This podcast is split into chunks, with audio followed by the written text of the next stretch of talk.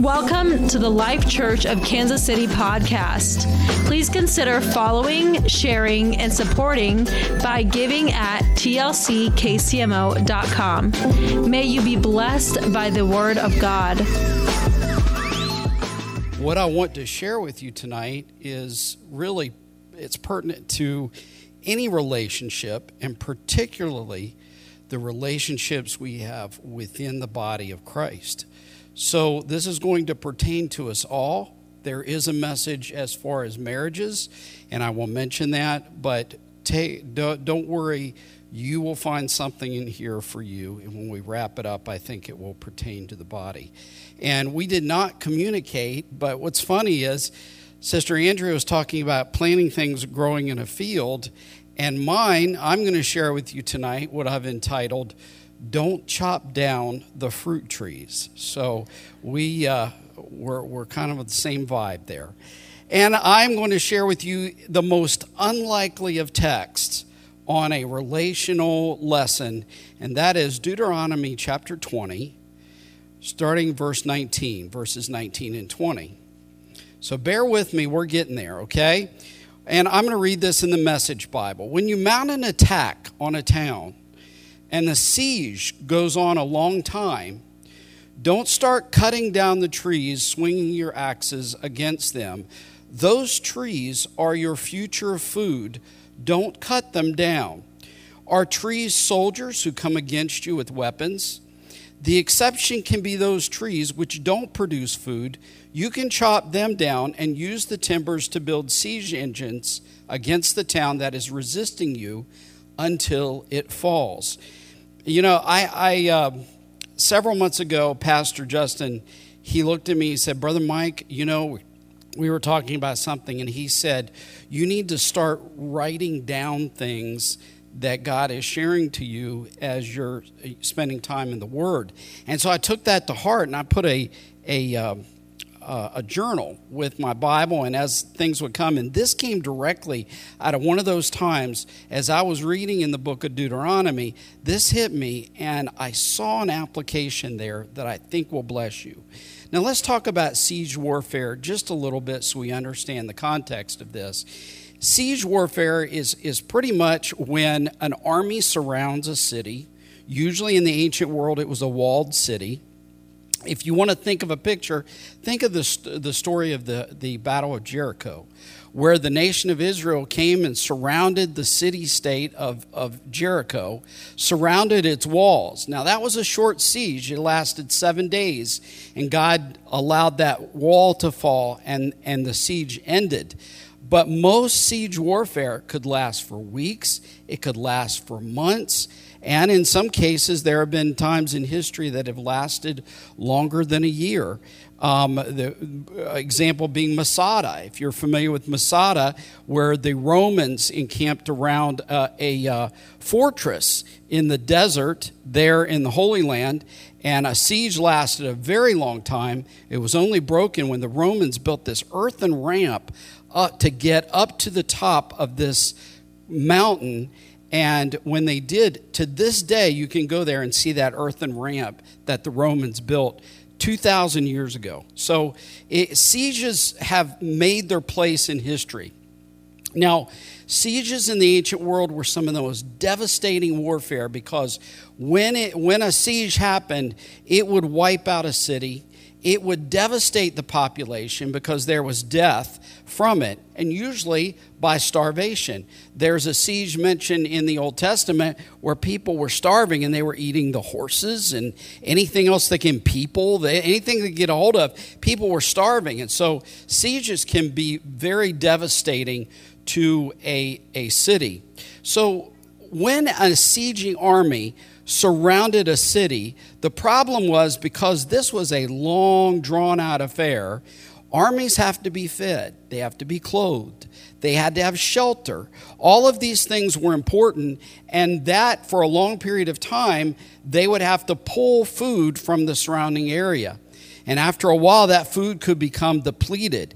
When they needed to build things to continue the siege, like ladders, or at some points in time in history, they used catapults or whatever they were doing, they would use the timber and the woods and the trees surrounding the city. And that was another reason why sieges were so devastating because it would just deplete these areas of all their resources.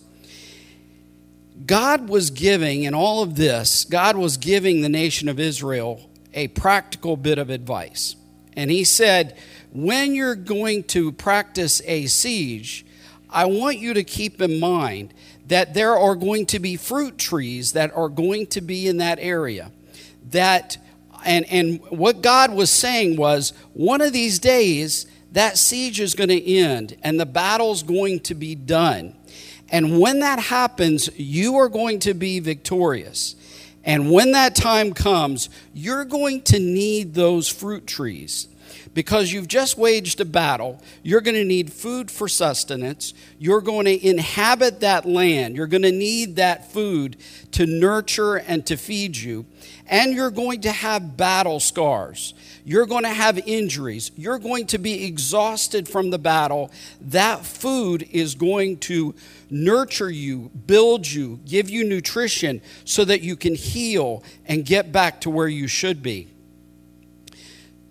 Food is necessary for it, and God was providing for his people with a practical bit of advice. Now, that's all very interesting, but I really doubt we're going to be waging siege warfare. The Life Church is not going to amass an army and we're going to go attack somewhere. It's not going to happen. However, I see this as a metaphor for life.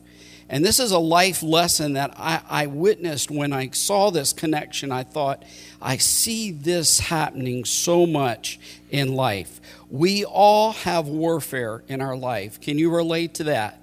We all have battles we, we fight through. We all have things that we have to weather in life. And if you haven't, just wait, it's coming. It's going to hit you. You're going to have battles in life. And many of these we weather through. But the interesting thing here that I'm going to make a connection that this is a metaphor for is a siege warfare. Do you know a siege was long and drawn out? It wasn't active fighting every single day. It was a waiting game. It was a, a really a test of who had the best resources, who had the most food, who could last the longest. That was going to be the victor. And I know many of the battles that I've waged in my life were not easily won, they were not quickly won, and sometimes I just had to last and persevere. The New Testament, Paul writes and says, having done all then, just to stand. And sometimes we wage a warfare that the best we can do is just survive. And we're going to hold on to our resources. God has provided for us in the warfare of our life fruit trees that when the war is over and the battle is won and we persevered, there are fruit trees in our life that are there for our healing to recoup. It's there for our nurturing and our feeding. What are those? Well, one of the most obvious things I think of is in marriage we as a family, marriage and family, we have each other as a family, and God has provided your spouse for you. That when you weather the war and you weather the storm, your spouse is there for you as you go through it, and as you emerge on the other side, they're there for your nurturing and for your enrichment. Um, I see this, uh, families, I see this in the body of Christ we have fruit trees within the body of Christ. There are people that are placed in your life that you would never have met had you not been a part of this church. There are friendships and relationships you developed. And I don't know about you, but there are certain people, I love you all, but when there are times of my life that come up and I want prayers, there are certain people I go to that I know God placed in my life, that I love the words that they say. I love what they put into my life, and I trust their prayers because they know me. And those are my fruit trees in my life. But unfortunately, battles take a toll in some people's lives, and they do not heed this advice. And in the during the war, They sacrifice the fruit trees that God has provided for them. We see this in marriages. Marriages go through difficult times. One thing that I see in my field families with special needs children have a higher rate of divorce.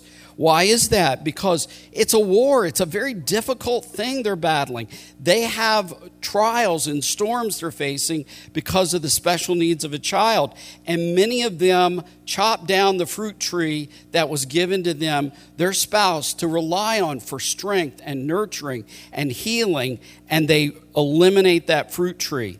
Families are divided and when they go through trouble, they go through trial, they say things, they may say hurtful things.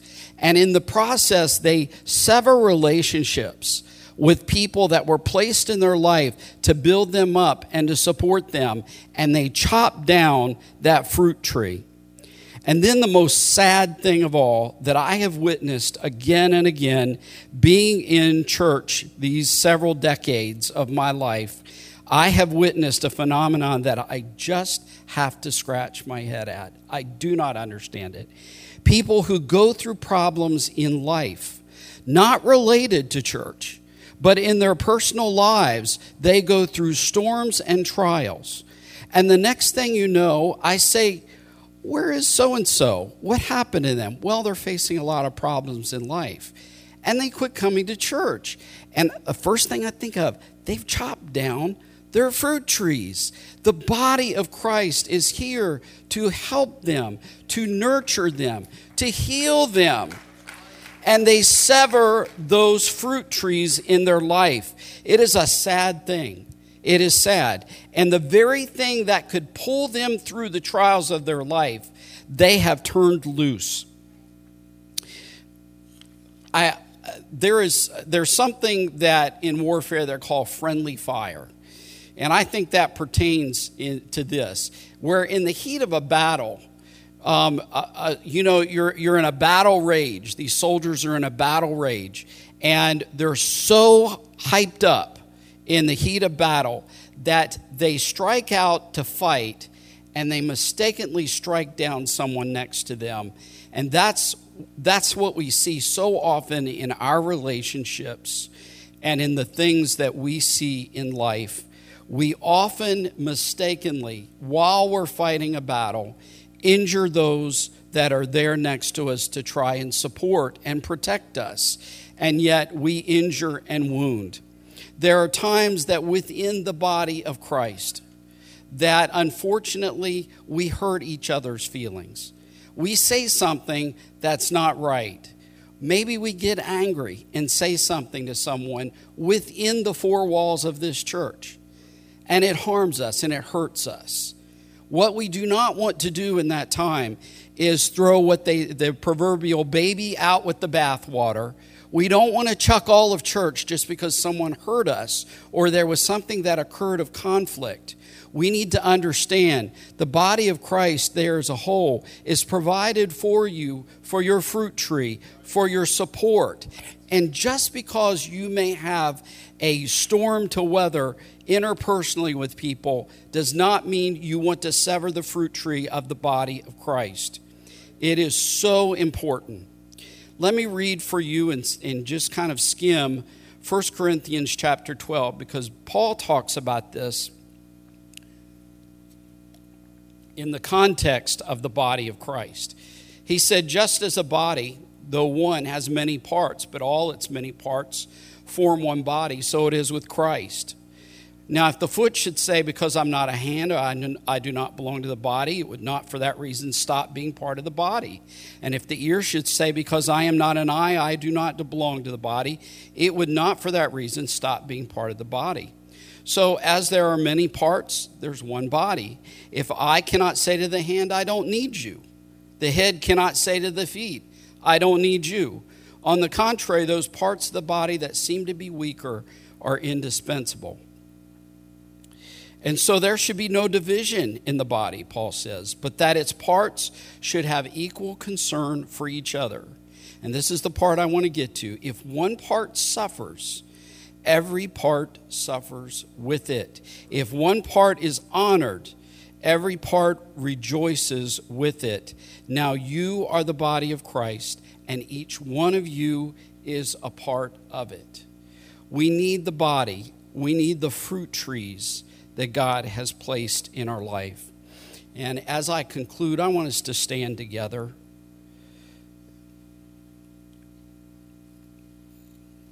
We need to protect those fruit trees. We need to protect one another. God said, Don't harm those fruit trees. They're going to be there for you. They're going to live and be there for you. But in the heat of battle, we've got to make sure that those trees are protected in our life. Look around you. There's fruit trees here tonight. Look around you in your home. There's fruit trees God has given you in your homes.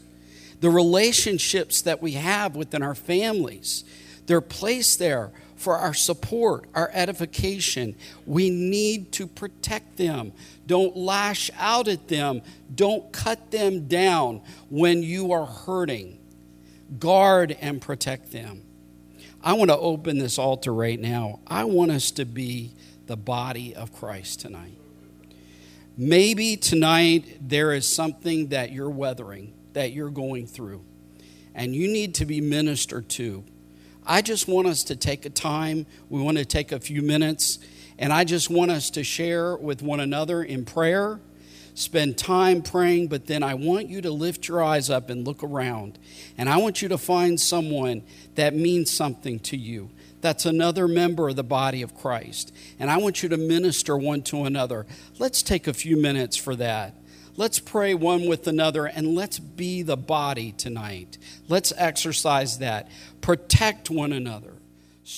Thank you for listening to this message. For more content, follow us on Facebook, Instagram, and YouTube at the Life Church KC. Reference the episode notes for more details.